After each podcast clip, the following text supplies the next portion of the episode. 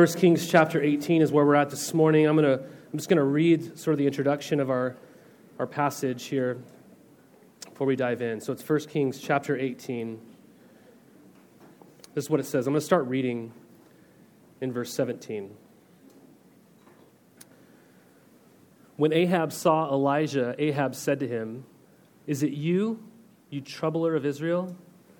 And he answered, I have not troubled Israel, but you have in your father's house, because you have abandoned the commandments of the Lord and followed the Baals.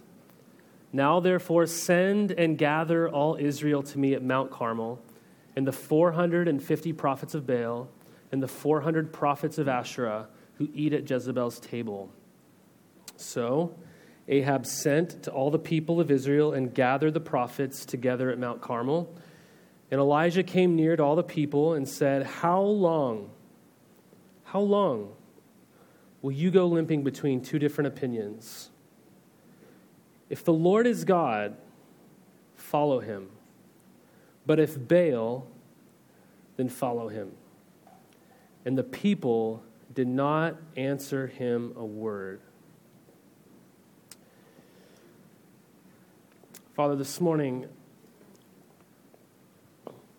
we ask that you would speak to us that you would turn our hearts back to you today. That you in this time would do something that only you can do, God. That you would glorify yourself, make your presence known, cause us to see once again, or maybe for the first time, that you are the one true God and you are worthy of our lives.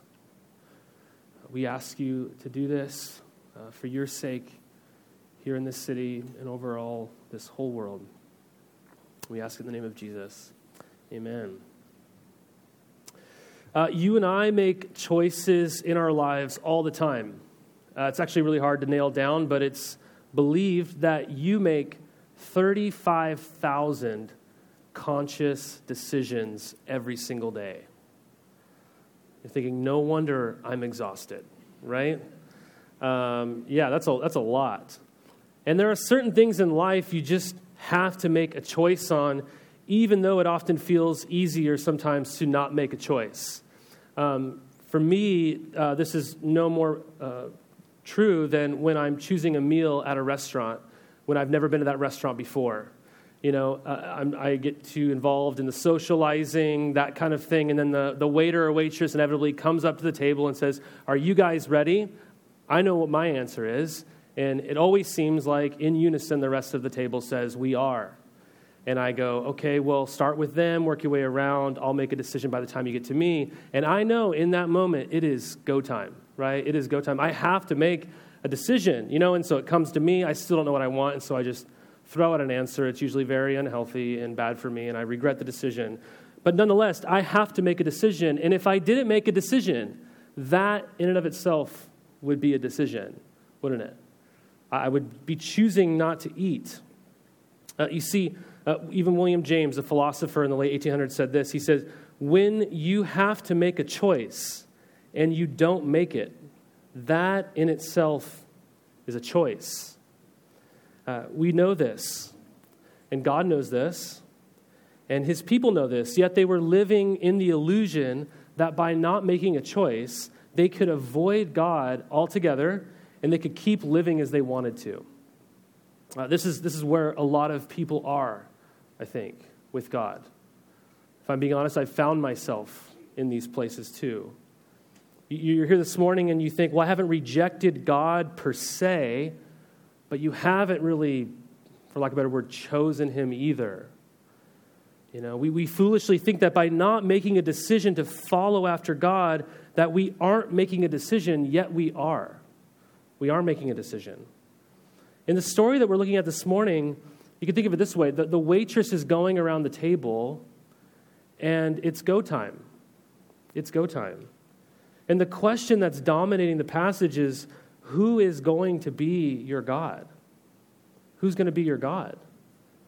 Uh, the people of Israel are limping fence riders, you could say. It, it shouldn't come as a surprise because their king is that same thing. He's a limping fence rider. um, in many ways. On the one hand, he's kind of a worshiper of Yahweh. Um, he gave his kids Yahweh esque sort of names. One of his kids' names means owned by Jehovah. One of his other kids' names means uh, Jehovah is exalted. And this isn't just because he probably liked the sound of the names, this meant something. But on the other hand, he chooses for his wife to be blunt, kind of the, the wicked witch of the West, really, you know, Jezebel, who's fully committed to Baal, the Canaanite god of the storm. And she has a lot of God's prophets killed, and she's trying to make Baal worship the state religion. And Ahab won't do anything about it. And God, here in this passage, is basically coming to people, and He's coming to us, and He's saying, Enough is enough. Enough is enough. Just to see how this story unfolds, there's a lot to cover. Uh, we see this challenge that's posed at the end of what I just read, verses 1 through 21. We see this epic showdown on Mount Carmel in 22 through 38. And then this, this response. And I think in this response, we see what our response should be. So, first, we're looking at this challenge that's posed in verses 1 through 21. In these opening verses, which I, I, didn't read, in these opening verses, there's this contrast that's already coming into view. In verses 3 through 6, we see the contrast. It's between this guy, Obadiah, and King Ahab. Ahab wants to save donkeys and mules. So we're on a hunt for some grass. And Obadiah is in the business of saving prophets. It's, it's a very stark contrast here. And then that's it's almost emphasized by the language in verse 6 because you see Ahab goes in one direction by himself, and you see Obadiah went in another direction by himself. Then Elijah appears to Obadiah, and you have basically this, this long dialogue of Obadiah basically saying, I'm going to die if I do what you're asking me to do. And Elijah is asking him to go and tell King Ahab that Elijah wants to meet with him. And Obadiah essentially thinks if I go and if I do that, God's going to whisk you off somewhere and I won't be able to deliver you, and then I'm going to die because King Ahab wants you to die. But he ends up in the end trusting in Elijah's word because Elijah says to him in verse 15, As the Lord of hosts lives, before whom I stand, I will surely show myself to him today. Right? So he finally meets with him meets with Ahab, Elijah does. And in, after three and a half years of searching for him, trying to kill him, which you discover that in verse 17, Ahab asks only one question to Elijah, and what is it? We read it. Is it you, you troubler of Israel? He thinks that Elijah is the reason that this famine is happening. And so he calls him this troubler. He thinks Elijah is the problem because Elijah stood up in verse 1 of chapter 17 that we saw last week, and he says, There's no longer going to be rain in this land. For three and a half years, right? There hasn't been rain. And so he's sitting here saying, You're the problem, Elijah. But Elijah responds in verse 18 saying, I haven't troubled Israel. You have. It's because you've abandoned God. You haven't obeyed him. You've led people astray. So Ahab thinks Elijah's the troubler, but Elijah says that Ahab is the troubler. So who's the troubler? Who's in the wrong? Elijah has an idea. He has an idea. He asks for all of Israel to gather at Mount Carmel, literally everyone. And once everyone has gathered, Elijah does what? He comes near to all the people and he has a challenge for them. What's the challenge? He wants to draw a line in the wet cement, basically. And when you read this challenge, I almost feel like you should hear like a drum beating in the background or something. That's just a really like epic moment. I wish we could, you know, get somebody on drums up here just for a second. But uh, what does he say? Verse 21 How long will you go limping between two different opinions? If the Lord is God, follow him. But if Baal, then follow him. He tells them to follow Baal if they think he's God. And how does he equate what they're doing? He uses this really vivid word, limping. Limping. Man, I remember when I was in middle school, I was playing out at my great grandmother's house. She has this creek. I was jumping across the creek as usual. It's a normal hot summer day, and I, I fell and I hit my knee on a really sharp rock, and it just like split open, right? And I had to get seven stitches, which doesn't sound like a lot, but it was in the worst place possible It was on my knee. So for two months, as a middle schooler, which is like the worst year to ever let happen in your life, school was starting, football season was starting, I couldn't play, and I could not bend my leg. For two months, I had to walk around with a limp without bending my leg. Try to imagine a middle schooler trying to go down the stairs. Like, you don't look very cool when you have a limp like that walking around school. And in middle school, that's all I wanted to be was cool. You know, so I had this horrible limp for two months, and then I finally got the stitches off, and I'm like, great, I can start running around again. I can start acting normal, but then I got the stitches out, and lo and behold, I gotten so used to not bending my knee. I still had a limp. I forgot how to walk. I had to walk around trying to bend my knee, just looking strange, to be honest with you, because I had forgotten how to walk. I had this limp, right? I, I was able to walk, I was able to move, I, I wasn't paralyzed. But my limping revealed that there was something wrong. I, I wasn't at full strength. That's to be clear, right? The word limp is a really vivid word. It communicates something. What does it communicate? It communicates half heartedness. If you aren't limping, your leg is, is, is at full strength, right? If your leg is, is paralyzed, you aren't moving at all. If you're limping, something's wrong, but you're kind of in the middle, you know? You aren't doing nothing, but you're not running, that's for sure. Okay? Elijah asks a straightforward question, and what's the answer? It's a pretty clear question.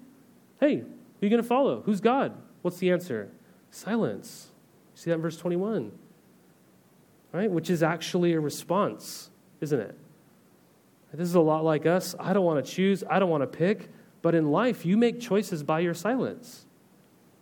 The challenge here is to decide who is God, and then act on that decision. The people limp along without conviction, wanting to follow half heartedly one God and then the other God.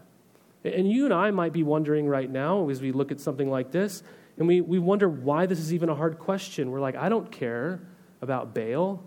This would be an easy decision for me. You know, I'm not going to follow Baal, I'm going to follow God.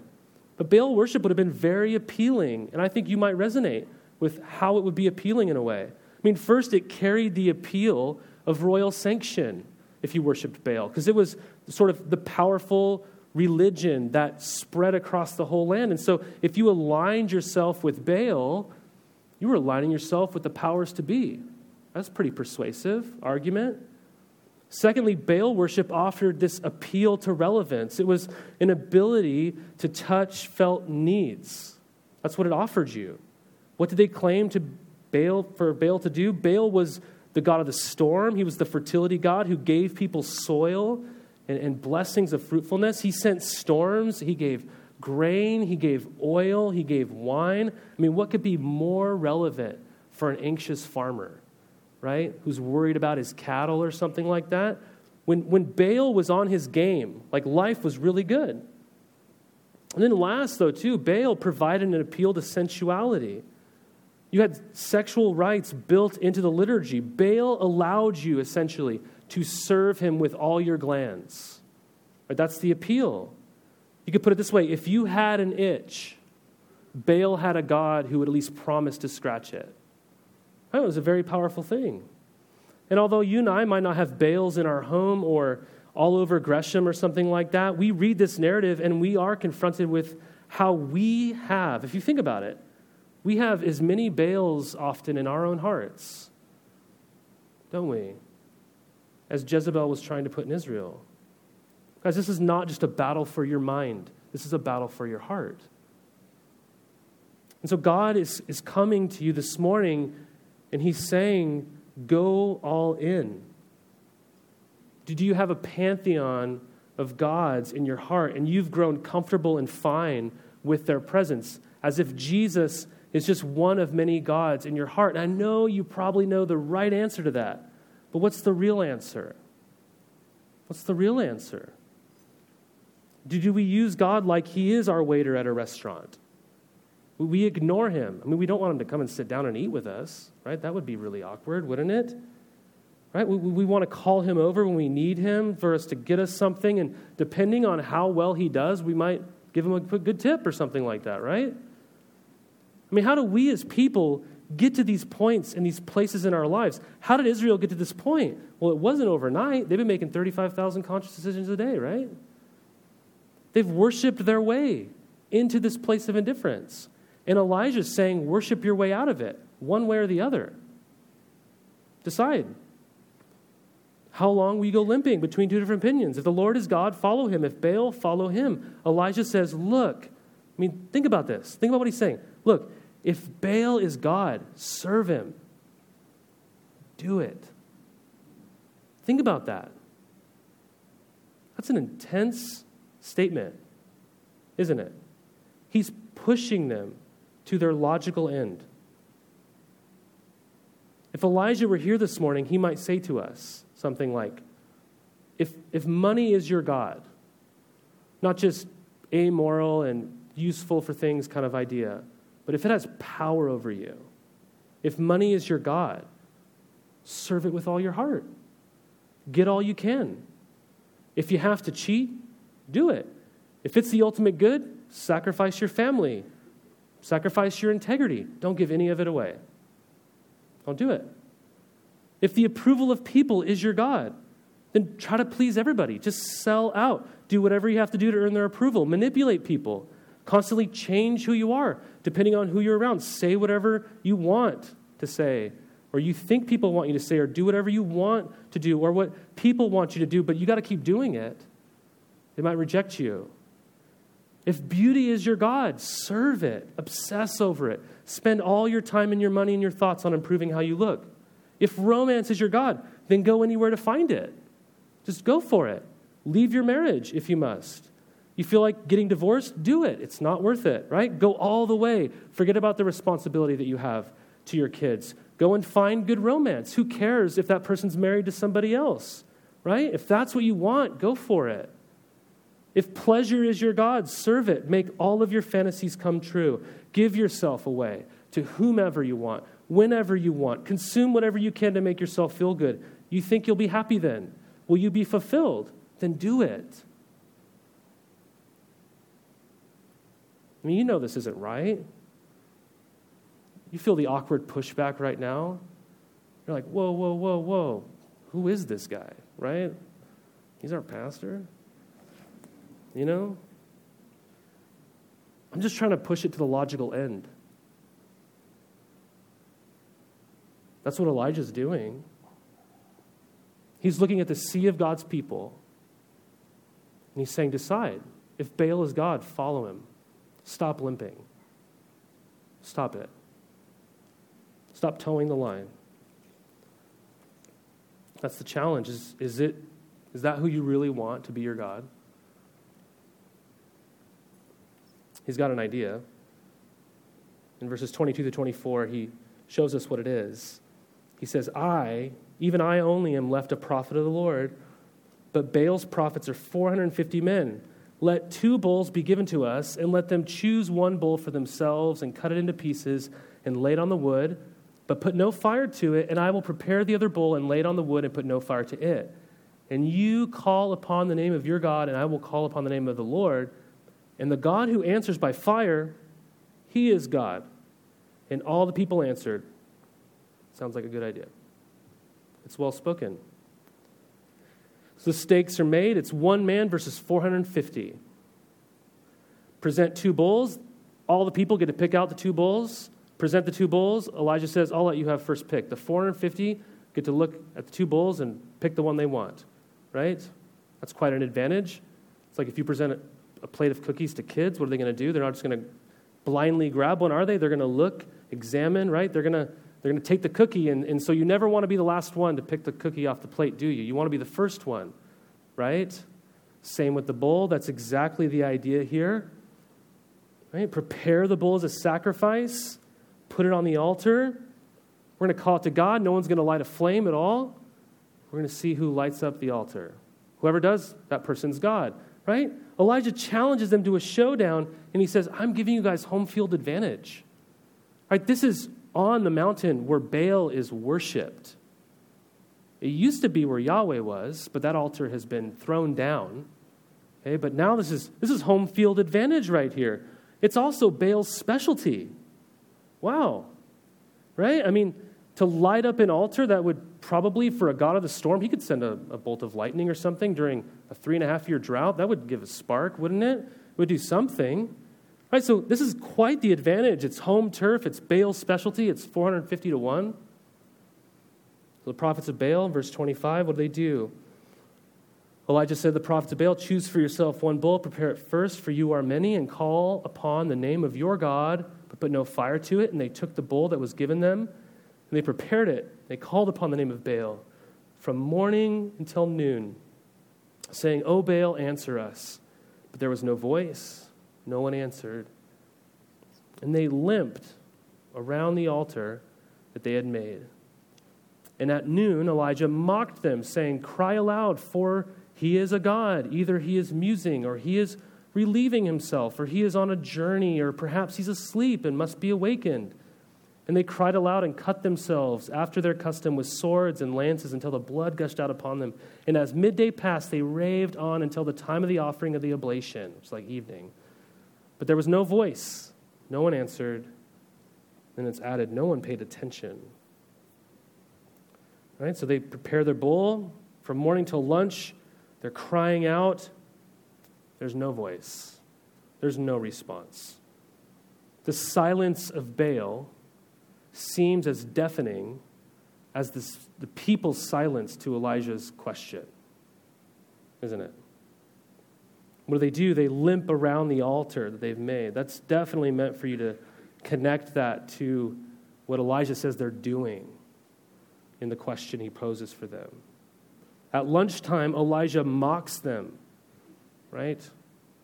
Mocking can definitely have a place. Here's a good one. You know, he's saying, hey, you should cry louder. Maybe you're being too quiet, you know? You should, you should yell louder. Maybe he's sleeping, you know? You, got to wake him up, you know? So yell a little bit louder, you know? Or maybe he's on vacation. That wouldn't be good, right? Or maybe he's going to the bathroom, right? Maybe he's really deep in thought and you got to get him out of his little meditative trance or something like that. In his mocking, Elijah's getting a point across. Because when you make a God into the image of man, there is nothing more natural than to assume human qualities of that God. Well, if I made him, maybe he needs to sleep like I do. He's revealing how this God is not only made up, he's not real. He's not real. They try harder, they cry louder. They cut themselves, which was their practice, till their blood was gushing out of them. This is like a rated R movie, okay? This is intense. They're, they're really trying hard. They're sacrificing themselves. Surely Baal, in a moment of compassion, would see what they're doing and do something. But there's no voice, no one answered, and it's just, you know, like the knockout punch here. No one's even paying attention. Not even, it's not even that this Baal's incapable of doing something. He's not even watching, is what it says. Guys, the, the, this kingdom is in drought. They worshiped the weather god. Drought equals dryness, dryness equals easy fire. Okay? Nothing. Nothing. Just, just think about what this so called God is doing, asking of his people to do. Look at the progression. They, they call out, they're, they're performing, it climaxes in them cutting themselves. This God is requiring a whole lot of sacrifice from them. He's making them do so much in order to get something in return. And this God is, is taking a lot and, and giving nothing in return. You see this? I mean, we might not be dancing around an altar this morning. We might not be cutting ourselves trying to get whatever our God's is, attention or something. But this is exactly what false gods do to us, isn't it? They make us dance for them. They ultimately promise us life in return. We have to sacrifice. We have to perform. A false God will, will take and take and take and take and take, but it always holds out the carrot a little bit farther and says, if you go a little bit more, you'll finally be fulfilled. But it never is that, right? It keeps taking and taking and taking. It takes you way further than you ever wanted to go. You have to work, you have to dance, you have to sacrifice, you have to keep it up. I mean, Tim Keller said, How, how do you know where there are idols? Look for the dancing. look for the slashing. I would add, look for the yelling, for the crying out. Elijah hasn't gone yet, and this God doesn't make him dance or cut himself. Look in verse 30. Elijah said to the people, Come near. And all the people came near to him, and he repaired. He repaired the altar of the Lord that had been thrown down. Elijah took 12 stones, according to the number of the tribes of the son of Jacob, to whom the word of the Lord came, saying, Israel shall be your name. And when the stones he built an altar, with the stones he built an altar in the name of the Lord. And he made a trench about the altar as great as would contain two seahs of seed. And he put the wood in order and cut the bowl in pieces and laid it on the wood. And he said, Fill four jars with water and pour it on the burnt offering and on the wood. And he said, Do it a second time. They did it a second time. He said, Do it a third time. They did it a third time. And the water ran around the altar and filled the trench also with water. And at the time of the offering of the oblation, it's like evening again, Elijah the prophet came near and said, O Lord, God of Abraham, Isaac, and Israel, let it be known this day that you are God in Israel, and that I am your servant, and that I have done all these things at your word. Answer me, O Lord, answer me that this people may know that you, O Lord, are God, and that you have turned their hearts back.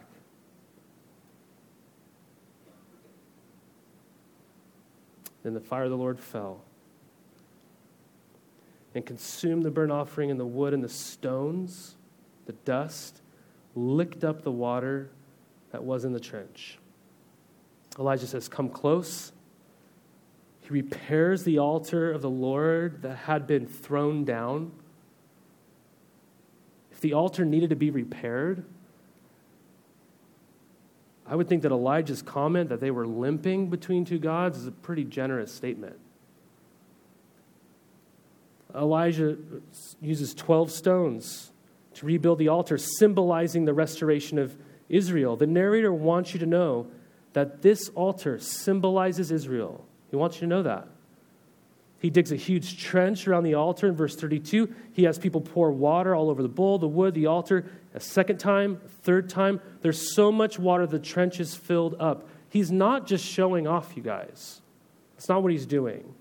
He's making sure that the people know that if this altar gets lit up, it's not because it's fire season, it's because God did it.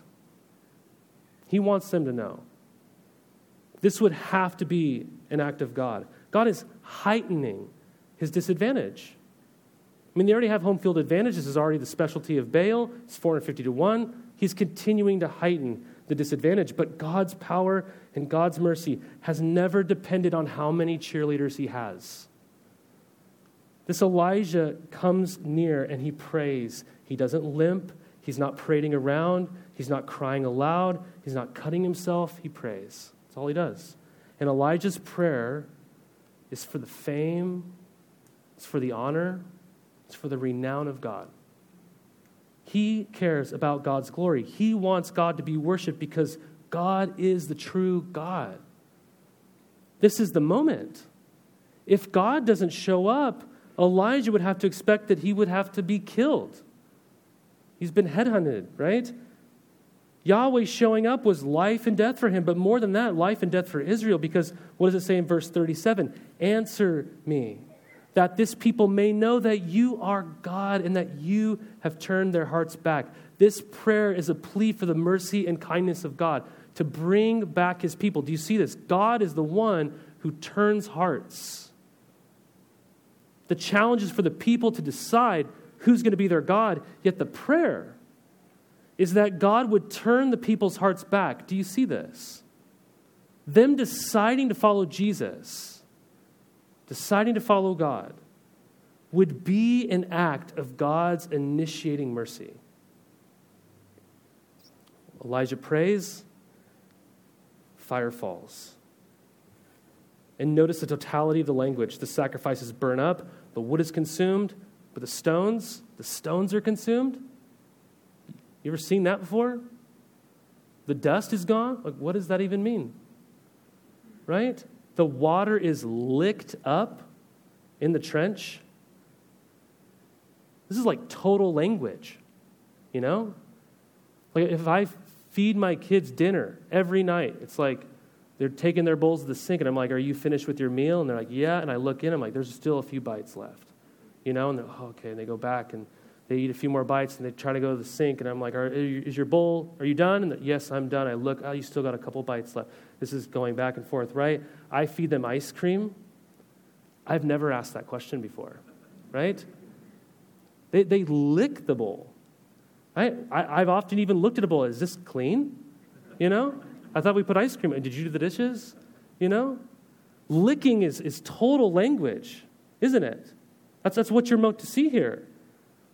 Guys, you look over and Baal's altar is still there. The bull is on the top, the wood is there. Don't you see it? The prophets are limping around. It's a mess. You can imagine that they're probably exhausted. They've been doing this all day. They're maybe even going hoarse. But you look at Elijah's God's altar, it's gone.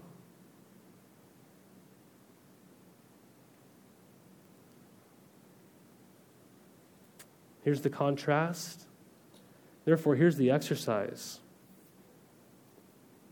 God meets your God head on this morning, like the pantheon in your heart. And he says, fill in the blank. I'm better. I'm God. That God's not even real, but I am. Who's causing you to limp? What's the response? Verse 39 And when the people saw it, they fell on their faces. They said, The Lord, He is God. The Lord, He is God. And Elijah said to them, Seize the prophets of Baal. Let no one of them escape. And they seized him. And Elijah brought them down to the brook Kishon and slaughtered them there. And Elijah said to Ahab, just notice the language contrasting here. It's interesting. Go up, eat and drink, for there is a sound of the rushing of rain.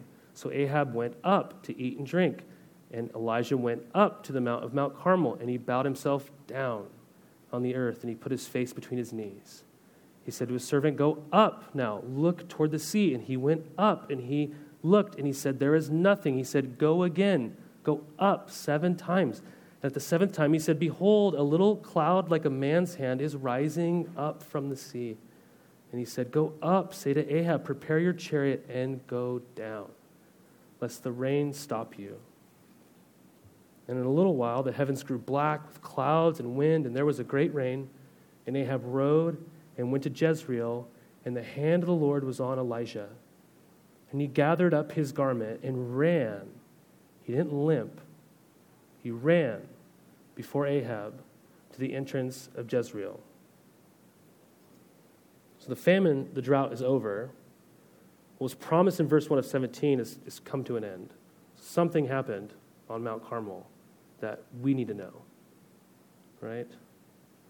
What's the response? Well, first, it's, it's worship, right?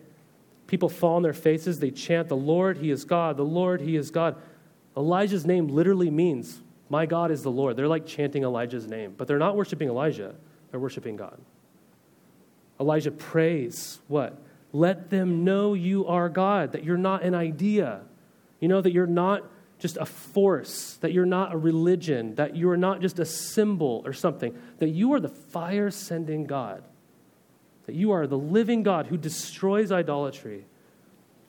In the midst of glorifying his name, he's offering this divine invitation to come back, to come home, to stop meddling and having a little bit of this and a little bit of that, but to come home. And so when the people cry out to God, if the prayer is that God would turn their hearts back, when the people cry out to God, God did that.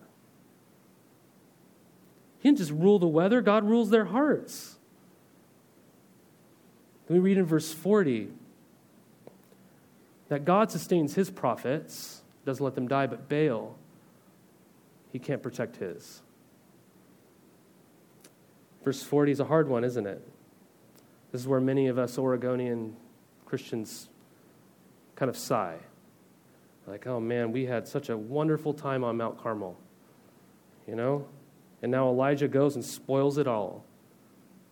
Here we go, wading through the gore of another moral problem in the Old Testament. The savage Old Testament, you know? But this wasn't an act of personal revenge from Elijah, as if he's mad, like, I had to eat bread and water, I had to be fed by ravens, because, you know, he's not mad. This is capital punishment in line with their law. I mean, Israel was a theocracy. There wasn't a separation of church and state. Elijah was carrying out their constitution. You see places like Deuteronomy 13 that says, Those who woo Israel to worship another God forfeit their lives. We're confronted here, guys, with, with a thought when we read something like this. And especially if we're bothered by it. The question comes to my mind as it did this week Do I really think that I'm kinder than God? Do I really think that? God is severe, but his severity doesn't condemn him, and his severity doesn't condemn Elijah. His severity condemns us. How? Well, condemns me when I read verse 40 and I don't get it. When I read verse 40 and I don't think rejecting the living God is that big of a deal. When, when I read something like this and I see people leading others away from the living God and thinking, that's fine, you can just worship whoever you want. Live in a pluralistic society, it's not that big of a deal. Guys, if you have cancer, you need surgery, right? Something. You don't need a breath mint. The problem is not God's lack of refinement, but our lack of holiness. It's our lack of having the shared heart with God. That's the problem. This nasty episode in the Kishon Valley shows us that I have little horror over my sin. See, the God of this moment here is, is the God that's really reigning over this room this morning. It's the same God, He hasn't changed. We must see this. And so, before we go thinking that God is savage and, and lacking in mercy, look at this. Look where the fire comes down. Look at it. Where does it come down? The, the altar. In the Old Testament, when fire comes down, that was bad news. Okay? This was a sign of judgment. This wasn't a sign like, I'm going to go warm myself, maybe make some s'mores or something like that. That wasn't what fire coming down from heaven was uh, causing you to want to do. Okay? When fire fell, it meant judgment. So you'd think that when the fire fell, it wouldn't have come to the altar. The altar wasn't limping, you know? It would have fallen on the limping people. But it fell on the altar, didn't it? And do you remember what was consumed? That was so jarring to us? What was those 12 stones, wasn't it? That symbolized Israel. But the fire doesn't fall on the people, it falls on the stones that represent the people. We get a very illuminating picture, I think, of what's going on here in Luke 9 when Jesus and his disciples they're in Samaria, which is essentially where Elijah is. And they're rejected. They reject Jesus and his ministry in Samaria. And the disciples have this great idea. They say, Hey, Lord, do you want us to call down fire from heaven to consume these people that just rejected you? Just like Elijah. Do you want us to do that?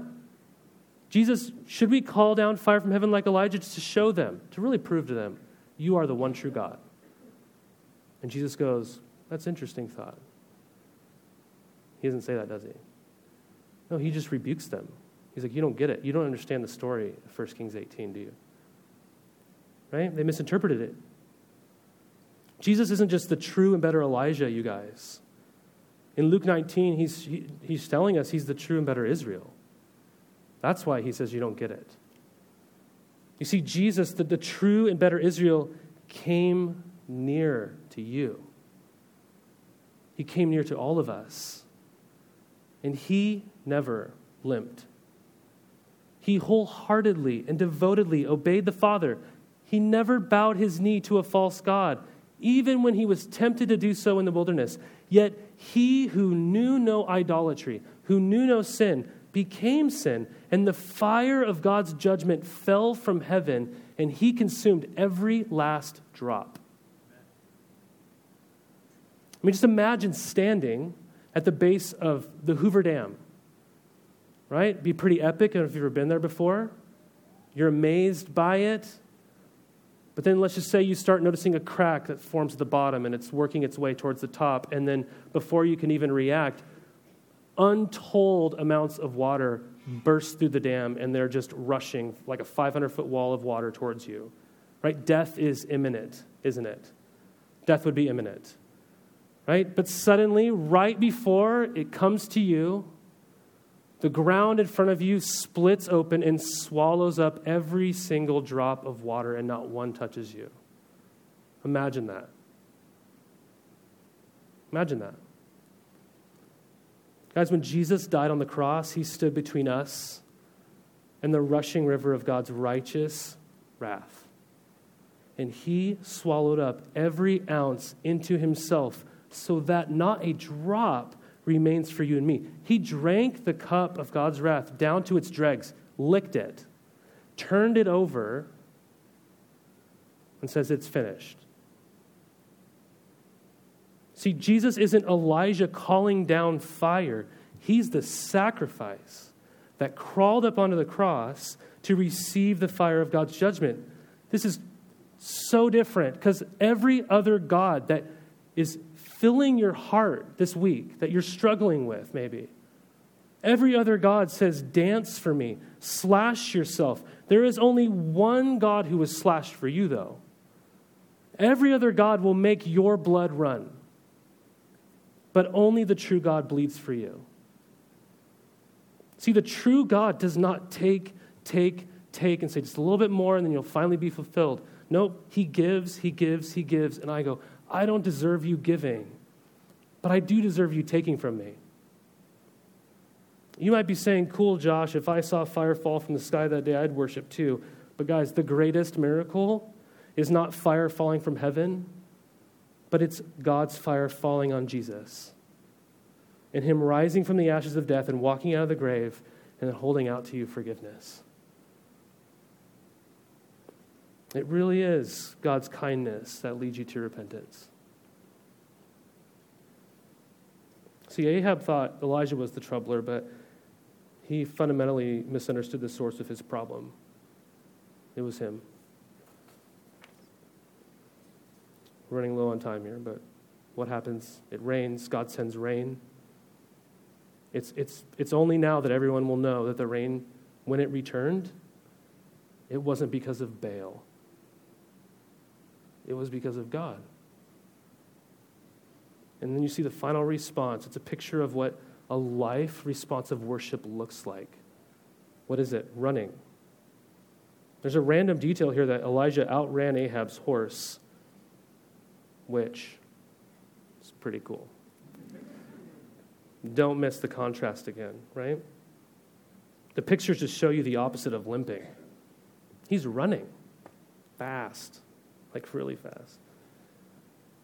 See, running is a constant reference in the Bible to what people experience when they follow Him. And if you're anything like me, I don't like that because I hate running, you know? When I run, it feels like I'm carrying a load of bricks on my back. But we all get the idea of running, right? You can't run if you're being like bogged down. You can't run if you're limping. If you're running, that means you're free. Running is freedom in a singular direction. That's what running is. How do I run? Sum up by saying Hebrews 12 tells us what? Let us lay aside every weight and sin which clings so closely. So you don't limp. And do what? Let us run with endurance the race that is set before us. How do I run? I look to Jesus, the author of my faith. He wrote it, He created it, He's the founder of it. He's also the perfecter of my faith, isn't He? Who, for the joy that was set before Him, endured the fire that fell from heaven, despising the shame, and He's seated at the right hand of the throne of God. Guys, Elijah is not going to allow us to attend a God contest this morning just so that we can watch and then say, well, now we know that God is the true God and this other God is not. Um, so, what do you want to eat for lunch today? What movie you want to go to now? See, the, the real God stood up on Mount Carmel that day. But the real God has also come down, and he calls us to him. And as Elijah drew near to the people and said, Stop limping, decide, Jesus draws near to you this morning. And he says, Stop limping. Go all in. Go all in. Let's all rise to our feet as we respond.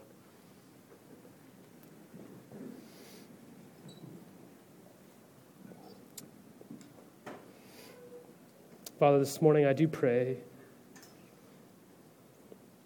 that you would turn our hearts back to you and that we would stop limping and that you would free us to run.